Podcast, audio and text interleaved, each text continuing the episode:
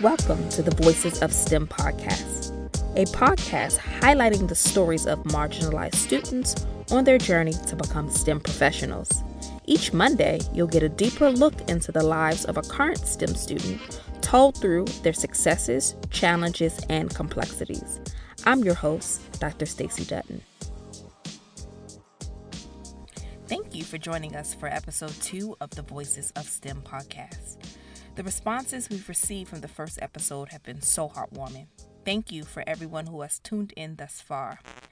I also wanted to mention that these stories are completely anonymous, and this is purposeful as it allows our participant the opportunity to tell their stories completely free and without judgment. So our ultimate goal is to create a safe space that they can be vulnerable and tell their truths.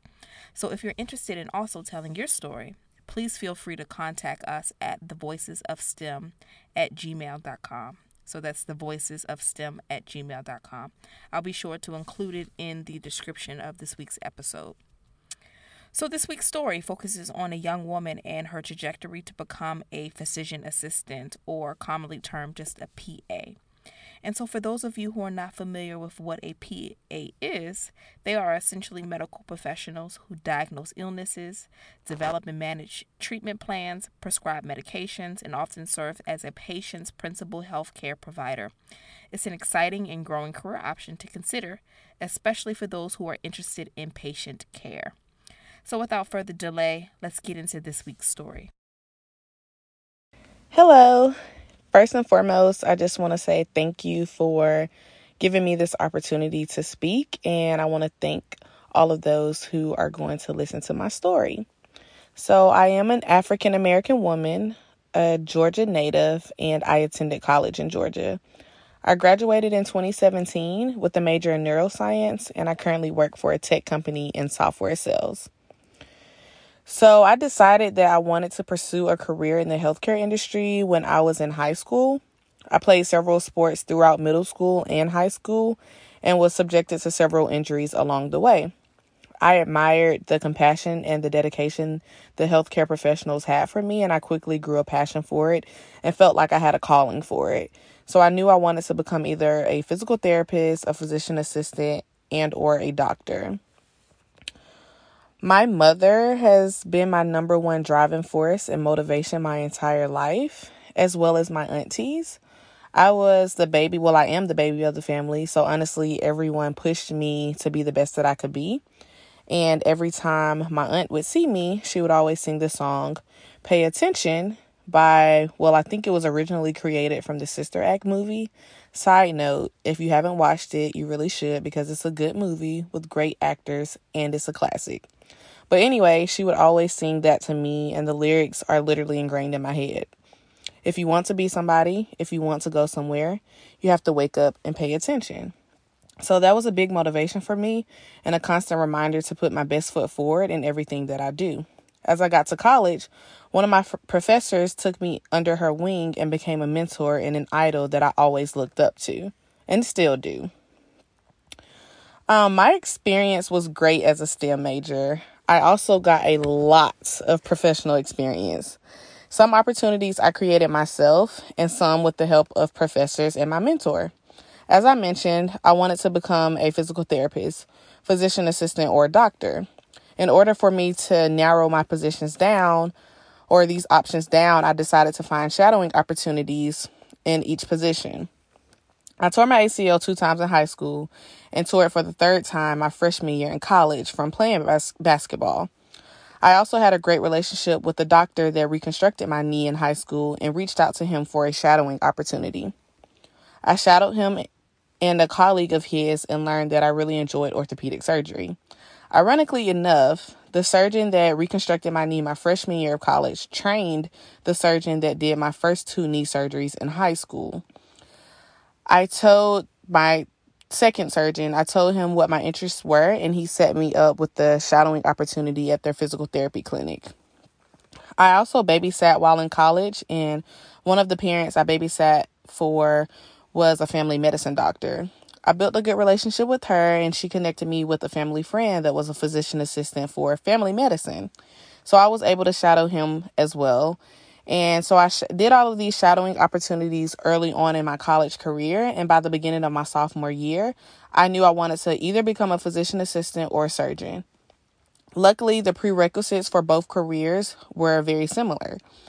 And the major that made the most sense to me that included the majority of the prerequisites was neuroscience. One of the biggest differences between going to physician assistant school or medical school is with P A school, you have to have clinical hours and shadowing experience. It is a requirement. So outside of shadowing, I had to find ways to get clinical experience. I decided to go to E M T school, and my junior and junior summer and going into my senior year, I was in E M T school, which lasted for roughly six months. And towards the end of the class, you're able to go into the hospital for two weeks and gain hands-on clinical experience. And, of course, take your certification to become a certified E M T. So that's what I did. I didn't start working as an E M T because it ended shortly before I studied abroad, and I didn't want to put too much stress on myself my senior year. However, the two weeks that I worked in the hospital and out of the ambulance truck is still clinical experience that will count towards the hours that are needed for P A school. Outside of shadowing, I also did a lot of research. These opportunities weren't handed to me either. I either had to apply and interview for these opportunities or be in good academic standing. My first research experience was with my mentor. I'll keep it brief, but I studied the efficacy of ginger in neurotoxic cells. My second research opportunity was abroad, and I studied marine biology. My third research opportunity was at the zoo, and my focus was on the behavior of elephants in captivity. This sounds like a lot, but honestly, this is nowhere near the end of my story, but I'll try to stay as, as brief as possible. I was also a lab assistant for a year and a half, so not only was I getting good experience, I was also being paid for it. On top of all of these various opportunities, I played college basketball and was a part of other various organizations as well. Being a marginalized person in STEM was probably one of my greatest challenges at first. Despite my grades and all the experiences that I had, um, all the experience I had, I felt I still wouldn't be equally considered to schools or even for jobs as my white and male counterparts would. I also don't come don't come from a family of healthcare professionals, so the pressure of knowing that I could potentially become the first doctor in my family was sometimes very overwhelming. A few years ago, I did not see that many healthcare professionals or scientists or te- tech innovators that looked like me, and oftentimes I fell victim to the imposter syndrome. If you aren't aware of the imposter syndrome, I strongly suggest looking into it and learning more about it. But in a nutshell, the imposter syndrome is a psychological pattern in which one doubts one's accomplishments and has a persistent internalized fear of being exposed as a quote-unquote fraud. For me, the biggest fear was feeling like I wasn't good enough or smart, smart enough, which oftentimes caused me to not speak up in class at times or not speak up at events. I got to a point where I felt like I lost my voice. Um, but the best way I managed this was to surround myself with like-minded people. A good friend of mine started the N double A C P chapter at our school, and eventually we started having these conversations and supported one another to help find our voices. We, empower- we empowered one another and constantly reminded each other that we are more than enough. Also, being around my mentor was like being around pure greatness. I love her so much. She was a black, well, she is a black woman with her P H D in neuroscience. And at the time, she was conducting research while being a professor at a P W I. And if you aren't aware what a P W I is, it's a predominantly white institution.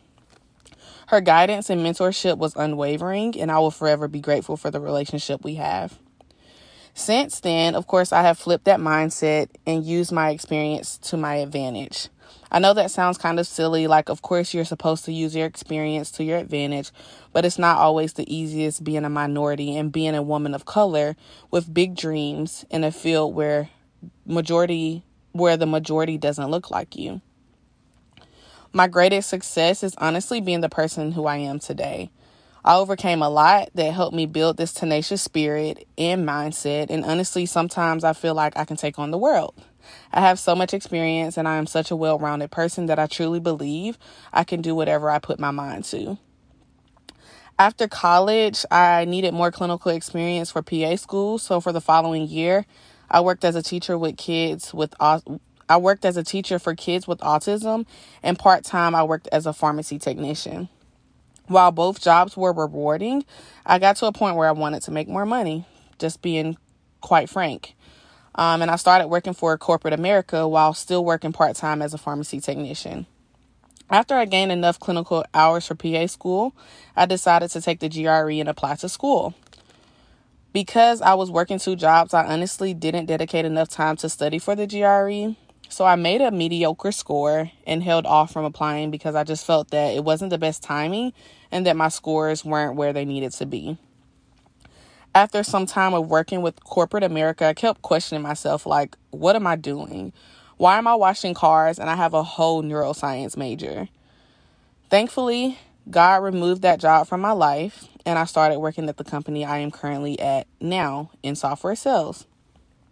I am not in medical or P A school yet and still have, have aspirations of doing so, but I can honestly sl- say I'm glad I found my way back to the STEM field.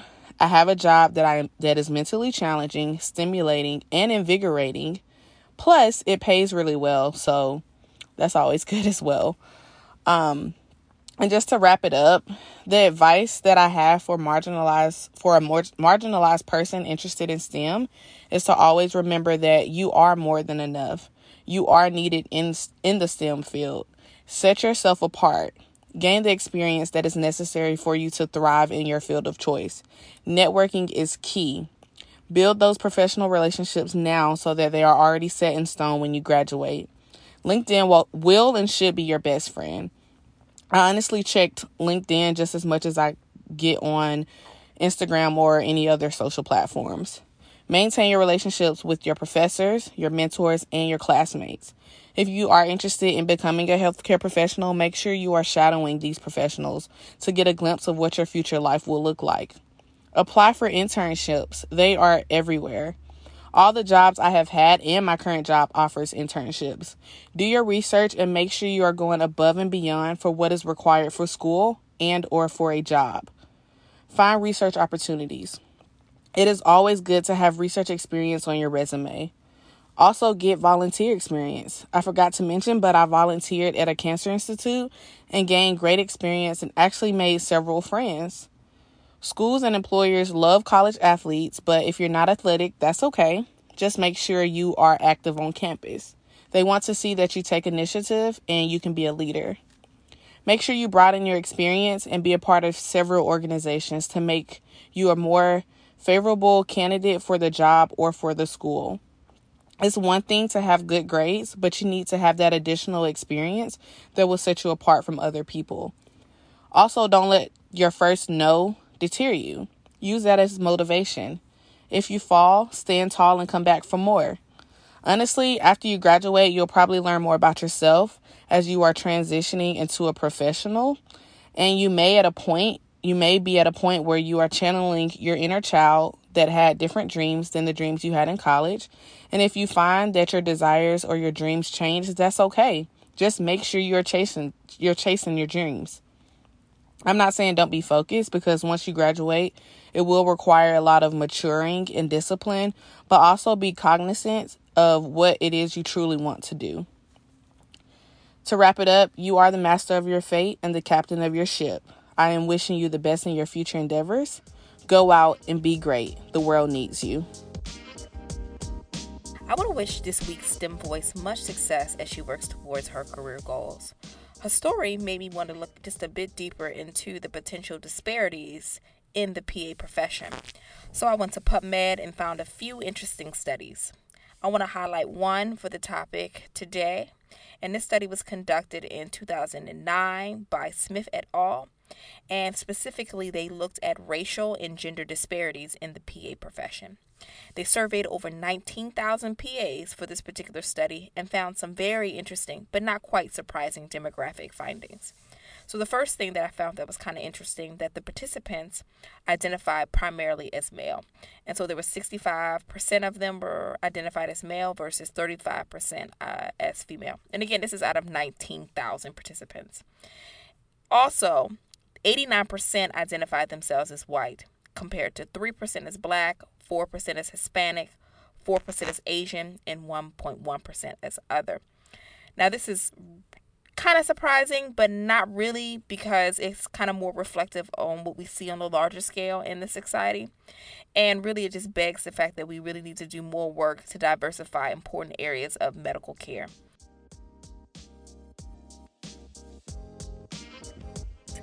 Make sure to follow us on social media at Voices of STEM on I G and Twitter. See you next week.